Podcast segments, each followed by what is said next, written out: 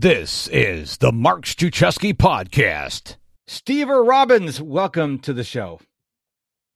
Thank you very much for having me. I can tell you, out of 780 some odd episodes, you're the first Stever on the show. So I won't have to use your last name in the show slug. I'll just be able to say Stever. So thank you for that. You know, my pleasure. One of my goals in life is to help people be more productive, help them work less, help them do more. And you know, my name is a conscious strategy just to be more convenient for for everyone, but especially for you. Well, thank you very much. So, put us into context because I found you on LinkedIn. You were wandering out there in the LinkedIn desert alone, and I took you in and gave you some water. So, who is Stever Robbins? Oh my gosh, that's a very complicated question. Um, I, I've, I have come to believe that I might be slightly more complicated than a lot of people are. I started my career well, first of all, I was raised in a traveling New Age commune. That's a story in and of itself. Started my career as an engineer, software engineer, once upon a time, back when not everyone thought they were software engineers. So I have some opinions about the quality of what it takes to actually do that.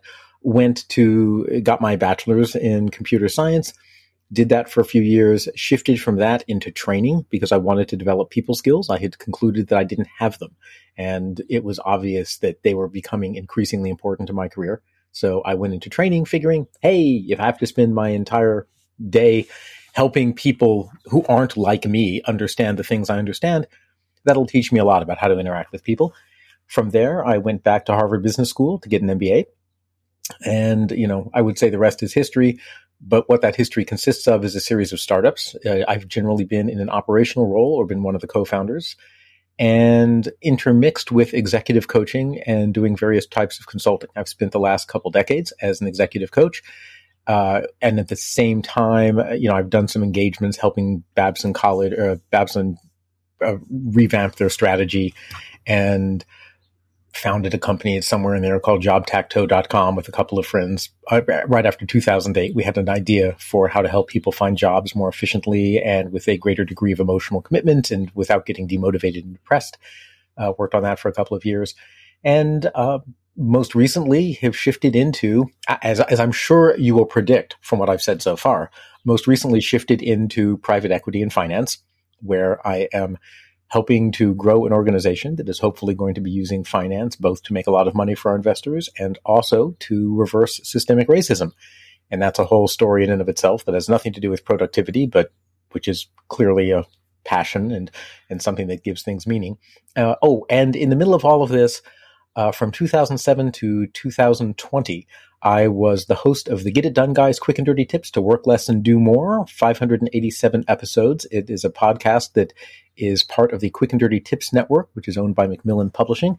And so I have done an awful, awful lot of personal productivity stuff. And you haven't even talked about your love for Burning Man. I haven't talked about my love for Burning Man. I haven't talked about the musical theater and how I co-wrote the world's first, as far as I know, first uh, uh, musical that is also educational about personal productivity. So, so educational, people take notes. So dramatic, people cry. Um, yeah, I have a, a, lot of strange, strange hobbies and interests. Well, you said something when you during your little uh, bloviating there about software. Now, I am 55 years young, and I have come to love the entire Apple ecosystem. I have my wife and I have everything Apple. I mean, literally, we use everything Apple: iPhones, iPads, uh, watches, AirPods, Apple TV, Apple Music, I, Apple TV Plus, iCloud Drive.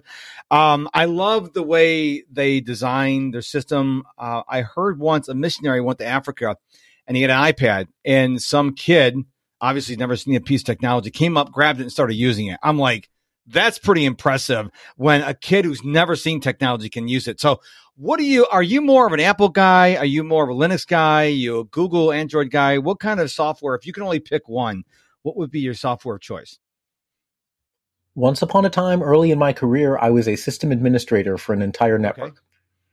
Okay. I kept a little logbook, and the logbook was every time one of the computers crashed, what was the symptom?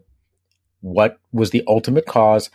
How did it, how did uh, I fix it and how much time did it take? So that way, if things went wrong and kept crashing, I could go back and look to see if this was a symptom that I had seen before. And if so, I would have a more rapid way of being able to, to fix it. I had two Windows machines die on me in rapid succession in, I think it was 2007. And I said, you know, what the heck? I am just going to buy a Mac and see what this whole Apple thing is about. Literally, I think three or four days ago, I ran across my system administrator notebook for the four iMacs that I have owned since 2007. I have three entries in 13 years. when I go back and take a look at the logs from my Windows machines and just get a brief, vague idea of how much time I spent fiddling with the machine to get it to work versus how much time I spent actively using the machine, I, I, you know, you wonder why Americans only have two weeks of vacation instead of six weeks like the rest of the world. Well, because we spend four of the weeks fiddling with this piece of garbage shoved down our throat by Bill Gates, who wanders around going, "Look at me, I'm such a great person." And I'm like, dude, you would be bankrupt if we could actually bill you for the amount of productivity you have single-handedly destroyed. So that is a very long way of saying that based upon objective data, I shifted from Windows to the Mac and uh, I have found that the Mac has drastically increased my productivity. Yeah, I I'm with you there. I'm, I'm recording this on my MacBook, and we have an iMac in the other room, and I just I just love. And I I read a story. I remember where I heard this, but the Mac uh, Apple built the Mac right. You know, with Steve with was news was Woz, Wozniacki. That's Woz. His name's Woz. Um, Wozniak. Wozniak. That's what it is. Not I'm, I'm the Polak here. So, but Apple or what Windows did and Microsoft did, they just pushed it out to everyone. It was the greatest product, but they had the best marketing. Where I think Apple had the oh. best product, but they had, they didn't have good marketing in the beginning. I think that's what the, uh, the, the the crossroads is. And everybody I know that goes from Windows or Android to a Mac and iPhone, they're like, oh my gosh, it just works. I mean, my wife is an IT gal, and she grew up on Windows. She worked on IT on Windows computers, and then when she came over to Mac, we started buying Mac because I'm a Mac nerd. And she goes, oh my gosh, you know, I like Windows, but man, everything just works on the Mac. It's just it's just amazing. I actually have a virtual machine that runs on my Mac that I use to play different uh, video games. Basically, uh, video games that aren't that don't have a Mac version, I run them in the virtual machine. So I run I run Windows 10 within a virtual machine on my Mac, and I'll tell you, it's like every time I start the virtual machine, it decides, oh, the machine is going to run slow for the next 25 minutes as we download the 9,716 updates. And then in the middle of your game, without asking you and with no permission, we're just going to randomly reboot to install all that stuff that you didn't want that just downloaded. But we will let you decide not to download it for the next three hours, but then we're going to force you to do it anyway. And I just look at this and I, I go like, there is nothing about this system that is made for the customers. No. And you know, when you when you think about productivity, uh, one of the favorite questions that I get from people when they say, "What's your favorite productivity app?" and I'll tell you, I've tried them all. I have downloaded everything from the app stores. I have subscribed to the Trello. I have I actually have lifetime memberships from half of these these whole life personal productivity organizers from when they launched because as the get it done guy people would approach me and say oh you know will you review this I have tried all of it. My number one productivity app is a pad of paper and a pencil. And I will tell you, there's a lot of you know that sounds flippant. It's not flippant. I have I have measured how productive I am because I'm right. I, I'm that guy. I really am that guy who measures things. Um, so, by the way, uh, uh, paper calendar, pay, month at a glance paper calendar was the most efficient calendar I ever had. Uh, and I kept trying to go to online calendars and nothing worked until they invented the concept of the calendar invite. And the, the, the calendar invite actually now provides enough power that that makes it more convenient to use an online calendar or calendar sharing type stuff than you could possibly do with a printed calendar, even though a lot of the online calendars have the problem that if you have a busy schedule, which I do, you, you, can only look at the month of the month at a glance layout and see the top three things on each day. And it's like if I've got nine things scheduled that day, then month at a glance doesn't actually help. What, but, um, what's interesting is I'm like you now for my calendar. I use an app called Fantastical. I think it's the best calendar app out there. I connect my Google Calendar there because I bring my iPhone everywhere with me. But I've actually gone back to using a bullet journal because I I'm 55 years young and I like writing things in a journal, not just my to dos. It's like ideas for blog posts or ideas for products something like that. Just writing it down and I carry it with me everywhere. But we depend. So you got one in his network. You can't, the listener can't see it, but he's got a pen and paper. And here's the thing I've actually found pens that are archival ink. They're waterproof, so if we get uh, if it gets left out in the rain, I can still read it. Um, your technology is like a spider's web. Okay, we've experienced power outages, we experienced internet going down. I mean, goodness gracious, the internet, internet goes down, people lose their minds. Like, oh, I can't check Twitter for three minutes. Like, take a breath. But I'm I'm with you, paper and pen. But you know what? What it's interesting is my wife and I just upgraded the iPhone 12 and they got 5G. I become a 5G snob. I'm like, I don't have 5G. it's like, you know, it's I know it's gonna wear off. We just got them last week, but um, you know, how fast can our phones be? I mean, we went from 3G to LTE, now we have 5G, and then we have 6G, 7G. You know, eventually stuff's gonna appear on our phones before we even realize we need it, because that's what artificial intelligence is all about. Hey there, it's Mark, and I want to invite you to become a Mark Struczewski insider and get the top five productivity tips for entrepreneurs absolutely free. It all happens over at MisterProductivity.com. Well, yeah, except that uh, well, I'm, I'm I'm a big fan of artificial intelligence in some disciplines and not in others. And in this whole notion of wow, your technology should try to predict what you're about to do, I don't like that because it introduces choices lots and lots of choices where there didn't used to need to be choices. It used to be if I wanted to type a word on a keyboard, I would just type the word on the keyboard. Now I start to type, I get offered choices, I have to decide is one of those correct? If it isn't, I have to then put my attention back on the keyboard. People don't think about these tiny micro things, but but to me, this is where most of your productivity actually gets sucked up you know, it's easy to notice, oh, I got distracted by Facebook for 20 minutes. That's, that's the easy kind of thing to notice.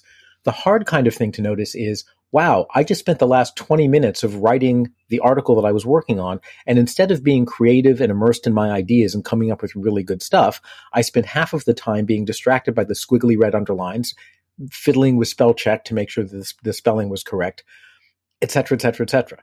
And one of the things that, as far as I can tell, the only thing that anyone in Silicon Valley has used behavioral psychology and cognitive psychology for us to figure out how to manipulate us. Like that's the only thing they're interested in is how can we manipulate people into using our product more. I'm much more interested in asking how can we use we how can we use the same perspective to actually help people solve their problems faster, get their work done more quickly so they can go out and spend time away from technology with their friends in person.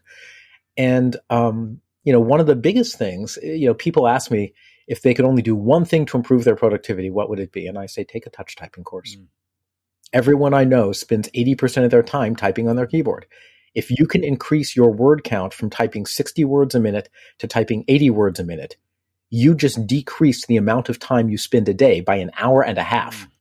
Like, you know, and by the way, I know this. I just finished writing a book and uh, and and I'm part of a writers group, and so every day we we post and compare our word counts. And I and we and I go for exactly an hour a day, and I probably average eleven hundred words per day. I know people who per, per hour if I'm doing it for an hour a day. I know people who can, who physically cannot type 1100 words an hour. So even if their brain is working that fast, doesn't matter. They're not going to be able to to be productive at that level. So a lot of the problems I see with technology are really these kind of micro attention problems. It's caused by the engineers doing something that they think is going to be neat or flashy or engaging or that's going to give them an excuse to use blockchain or machine learning, all this crap. And my reaction is, you know what? How about you just design a tool that solves the problem it's supposed to solve? And once you've got that nailed down, once you really understand what the problem is and you understand what's keeping people from reaching the problem, then and only then do you delve into all of this other ridiculous crap. And please give me an option to turn all the other ridiculous crap off because none of it adds to my personal experience. I just want to solve my problem, put my phone down, turn my computer off, and go do other things. You know, that's um, very good so, point because uh, I, when you're talking there, I'm thinking, man, predictive type. Because on the iPhone, you can turn predictive type off. And I'm thinking to myself, my gosh, when I'm typing, I'm looking at the words. And I'm like, I until you said that, even though I'm a productivity guy, a microsecond here, a microsecond here, a microsecond there, and now I'm not thinking. I'm like, oh, do any of these words match? And I'm That's a really good point. I'm going to turn predictive type off. And also on Gmail, I'm a Google Workspace for business customer and they've got the suggestions. You can turn those off as well because to your point, you start typing and says, do you want this? No. Then you have to go, no, I don't want that. I don't want that. And your brain is now so going me, from creative to. Right. So let me, let me tell you, there's, there's two other things that's important to know about. Hang on. I'm actually taking some notes so that I remember to, to, to mention them both. Um, wow, what was I say? Okay, well, one of them is semantic priming. And semantic priming is the phenomenon that if I simply say to you the word doctor and, the next word, if I say doctor and. I'd say nurse. Right? If I say doctor and banana, you kind of are taken aback a little bit. Okay? Because what happens is just saying the word doctor, you haven't even finished the phrase. When you say the word doctor, your brain goes, Ooh, we must have, you know, maybe the next thing we have to do is think about the medical context. So it starts to pull up all of these medical associations.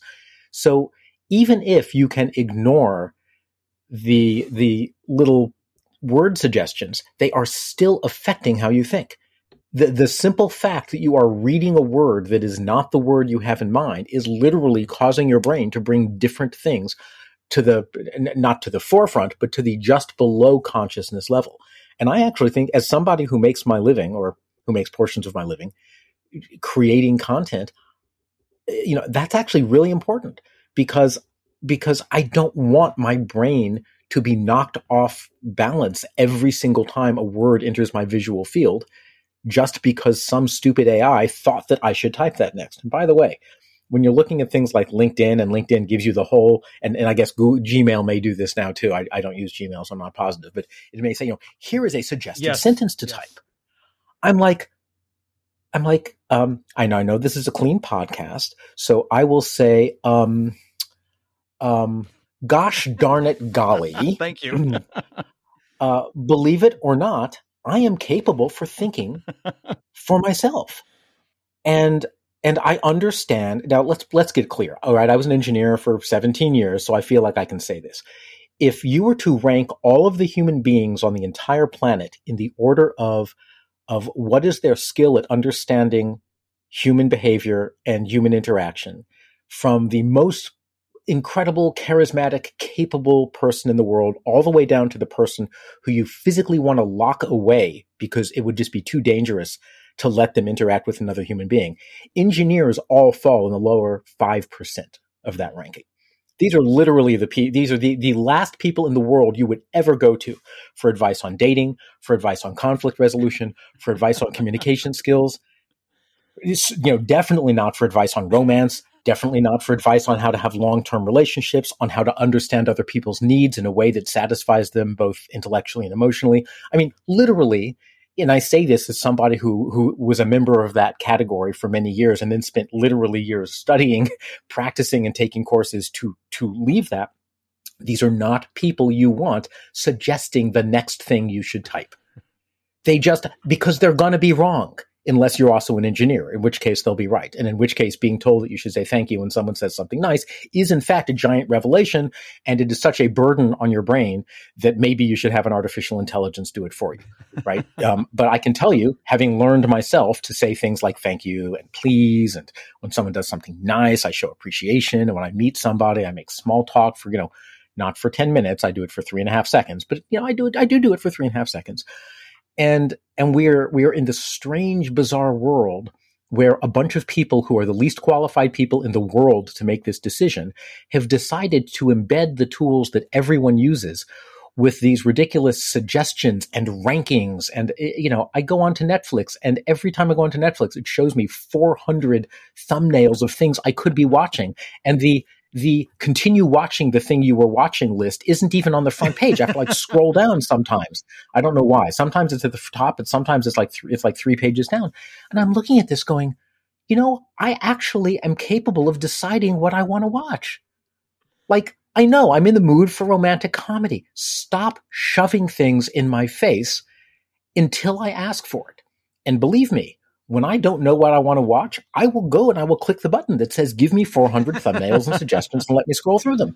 Because I am an active human being who understands that I want to direct my own, you know, as much as is possible. I want to direct my own thinking and be my own person in the world. And I don't need an artificial, I have a perfectly fine human intelligence, mine, mm. doing this for me. I don't need an artificial intelligence trying to second guess me. I am smarter than it. And if I am not, it doesn't need me. It should just go off and do its own thing and ignore me. Well, a couple things, I'm just going to drag. A couple things I got to say is I think I'm going to title this episode "Predictive Type is Killing Your Productivity." I think people are going to go, "Wait, what?"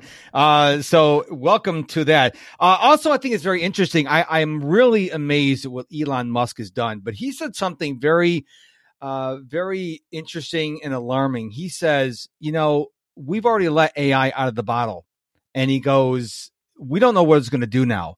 And if Elon Musk is concerned about AI, we all should be concerned about artificial intelligence. Would you agree? Hey, I now have an affiliate program where you can earn up to 30% commission just for referring people to my paid program. To find out more, go to MisterProductivity.com, scroll to the bottom of the page, and click the link. Well, it depends upon concern in what way.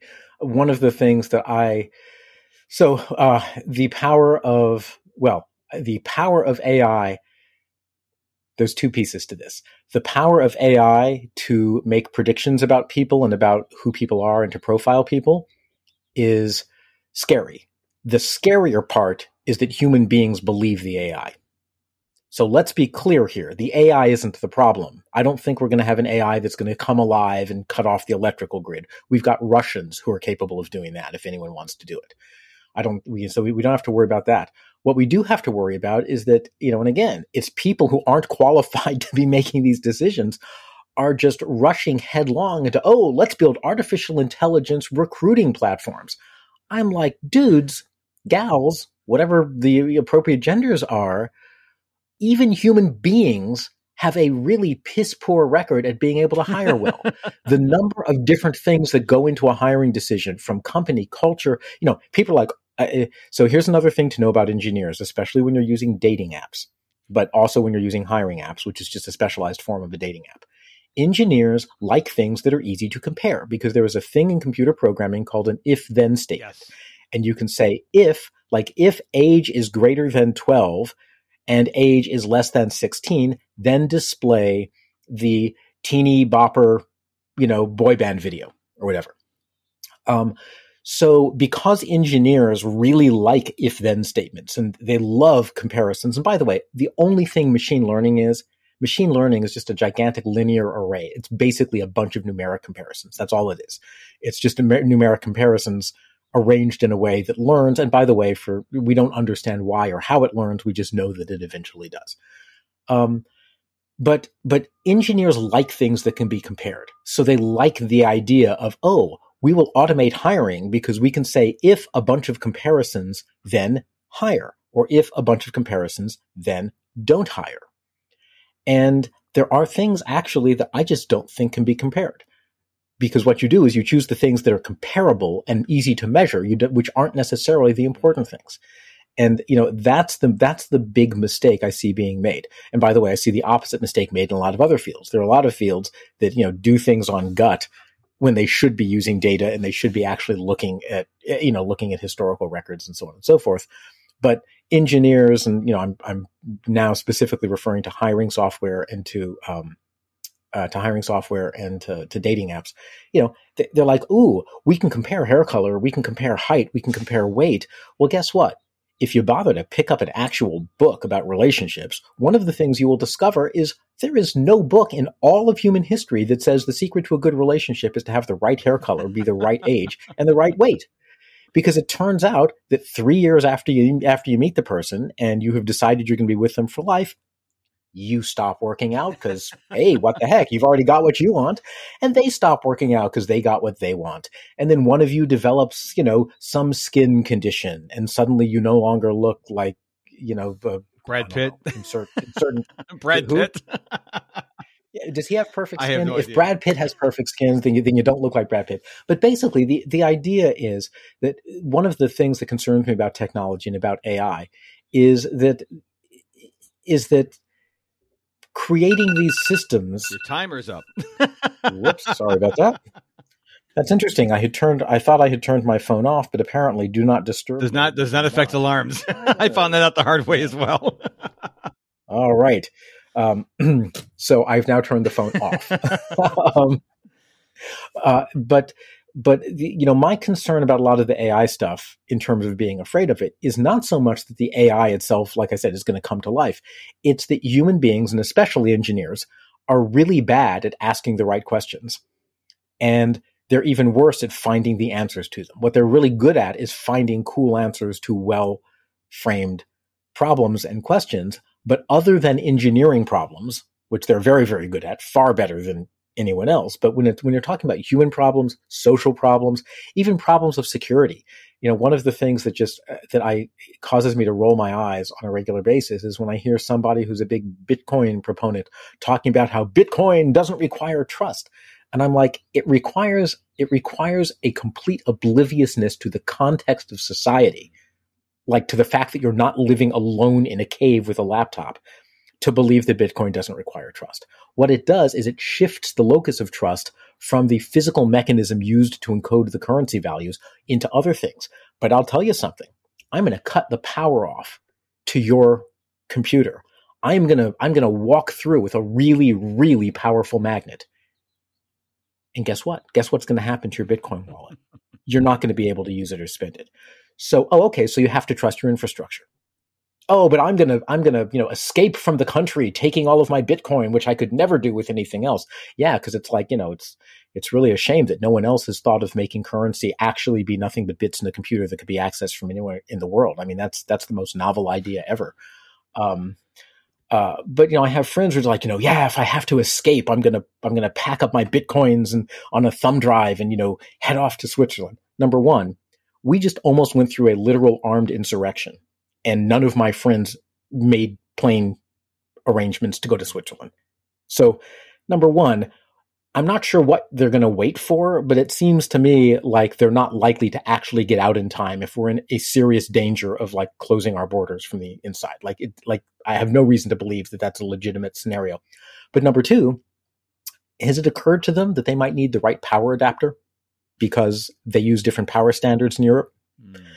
And I'm like, you know, again, like, great. So you're not, you don't have to trust that the government won't inflate your currency right? You know, as if, by the way, that's been a problem for anyone under the age of 50 currently in our culture. Like, uh, you know, again, this is like one of these people are so scared of this. And I'm like, look around you.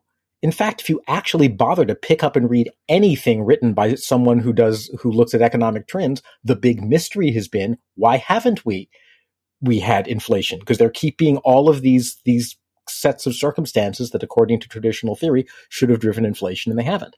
So this is a very long way of saying that that it's very easy to become enamored of a particular technical solution and believe that that solution solves a problem when what it may actually just do is shift the same problem to a different part of the system you know and now you're right i don't have to trust my currency whatever it means to trust a currency but i do have to trust a trillion dollar network that's the internet and for those who didn't pick that pick up on that i do have to trust that this trillion dollar network will remain will remain up and accessible and working and accurate. And to me, that's actually a hell of a bigger that, that that's a much bigger trust load because uh, just in our not only in our lifetimes in the last five years we have had that particular assumption completely go away and and and again you know it it i uh, so when i uh, i use a password manager and my password manager stores my passwords in the cloud and i called them up and i said i'd like to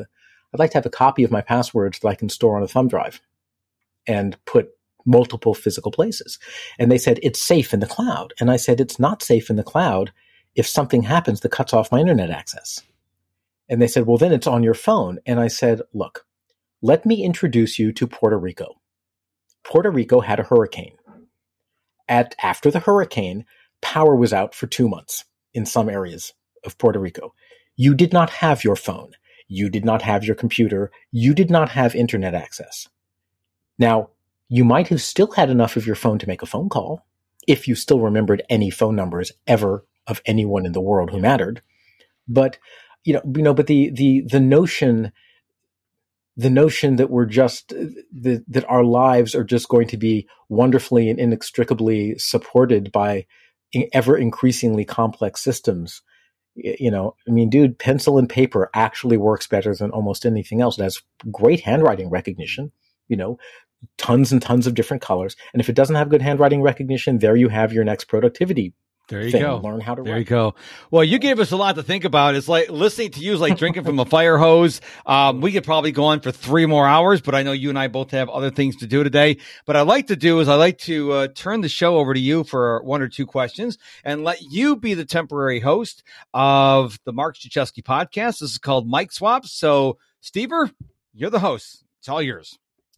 Sure. Uh, quick, quick question for you: Who's your who? Who's your audience? What's the demographic? Uh, mainly entrepreneurs entrepreneurs. All right.